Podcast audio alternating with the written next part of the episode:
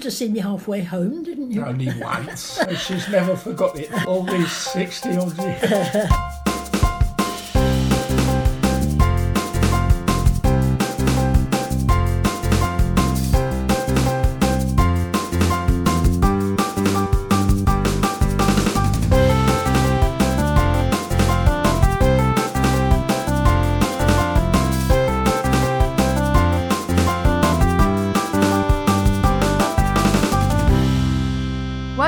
Halfway Home, a family history podcast about a wonderful pair of people, Ivy and Arthur. Have you ever sat and listened to your grandparents' stories and thought to yourself, I wish I'd been recording this?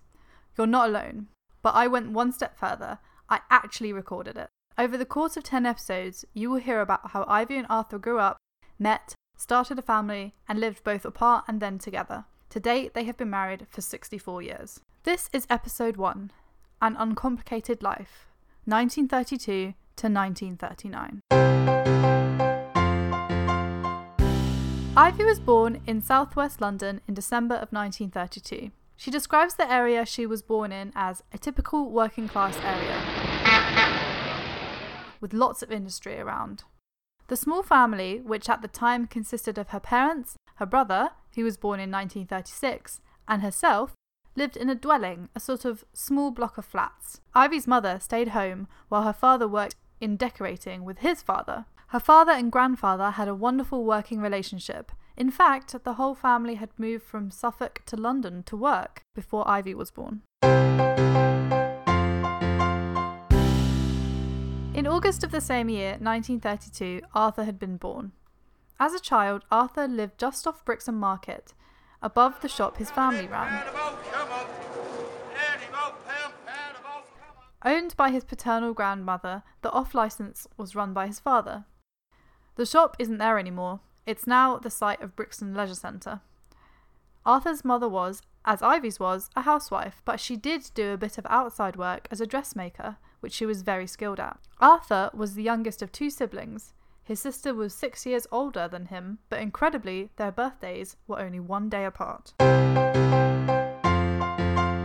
Ivy describes her life up to the war as very happy. She had no worries, a loving family, grandparents, and lots of cousins. Although Ivy has no memories of actually being in a classroom, she does remember that her school, Marchmont School, had a big open fire, and they had a big, huge brass fire guard, and they used to put milk bottles there to warm the milk.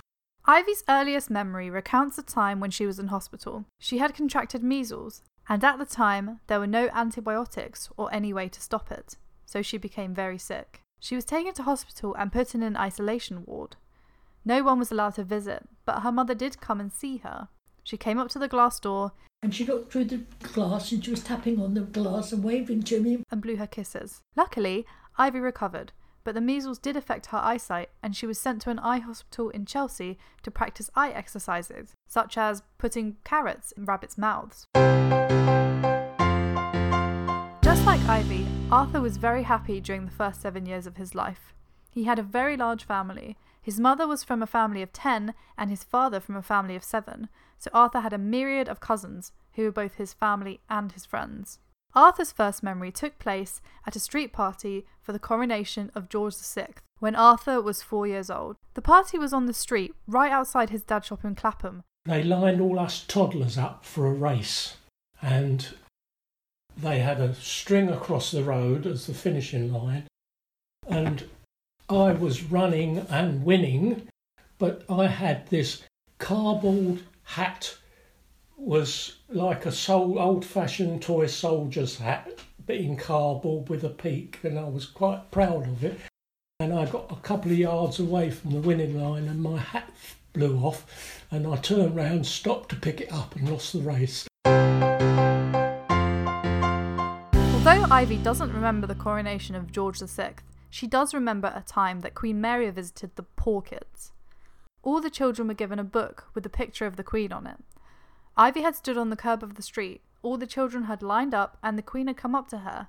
She describes her as frightening. It was like she had a mask of makeup on. It was hard, like a clown face. Ivy may have considered herself poor as a child, but Arthur's parents had owned a shop, which was a step up in terms of class. The small family lived above the shop, and he would hang around downstairs. There were regulars who frequented the shop, which is the nearest shop to Brixton Empress, the Variety Theatre, so people like Nellie Wallace would come in.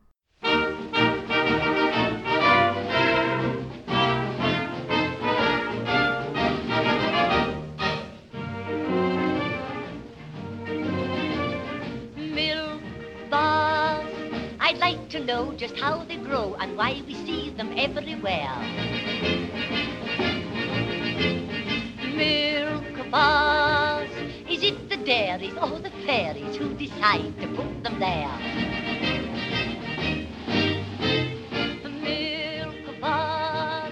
Used to think it was a drink for little. The shop sold Everything from sweets through groceries to many, many different types of beer. It was large for a little shop. It opened at 9 in the morning and closed at 10:30 at night. On a Sunday, the shop was only allowed to open for 2 hours at lunchtime, that being the law at the time. In 1930s London, there wasn't any traffic on Ivy's Road. She and her many friends would play out in the street. Some had scooters and bikes. They played cricket and two ball, a game that the girls would make up chance to. Some were better at it than others. Um, Skipping for girls, not skipping. for boys. used to skip across the road, literally. A mother would get a washing line or something like that and pull it right across the road, and two women would hold the ropes, and the children would skip. Arthur has similar memories of playing in the road. Well, that's the difference. I can actually remember sitting in the middle of Wandsworth Road with marbles with my friends, bowling them along the tram lines. If you sat in Wandsworth Road now, you'd be dead in about three seconds. There was one game called Garter, where the kids would have a bat over a drain hole, and one called Cannon, where they would make a wicket out of four sticks. At that time, London, for the kids, was just the street outside their house. Very uncomplicated. I mean, we didn't have much, but we didn't know we didn't have much. weekends, the families would go out. Ivy's parents would take her to Richmond on a train from Clapham Junction. One of Arthur's uncles had a car. They named it the Flying Flea. It was an open car like you see on television now. I'm talking now, we're talking about 1936 or so. Um, all us kids used to get in the back of it with one of the parents in the front, and we go off to some park or uh, you know places I can remember. Abbey Woods used to go to the woods where there was The car was a convertible, and up to six kids could fit in the back, some sitting along the canopy top that folded down. Most of Arthur's family lived around Brixton, and this particular uncle, who was actually one of Arthur's eldest cousins, lived only four doors away. Unlike Ivy, Arthur remembers going to school. He changed schools many times in his childhood. At first, he was taken to a kindergarten, which was a short walk from the shop.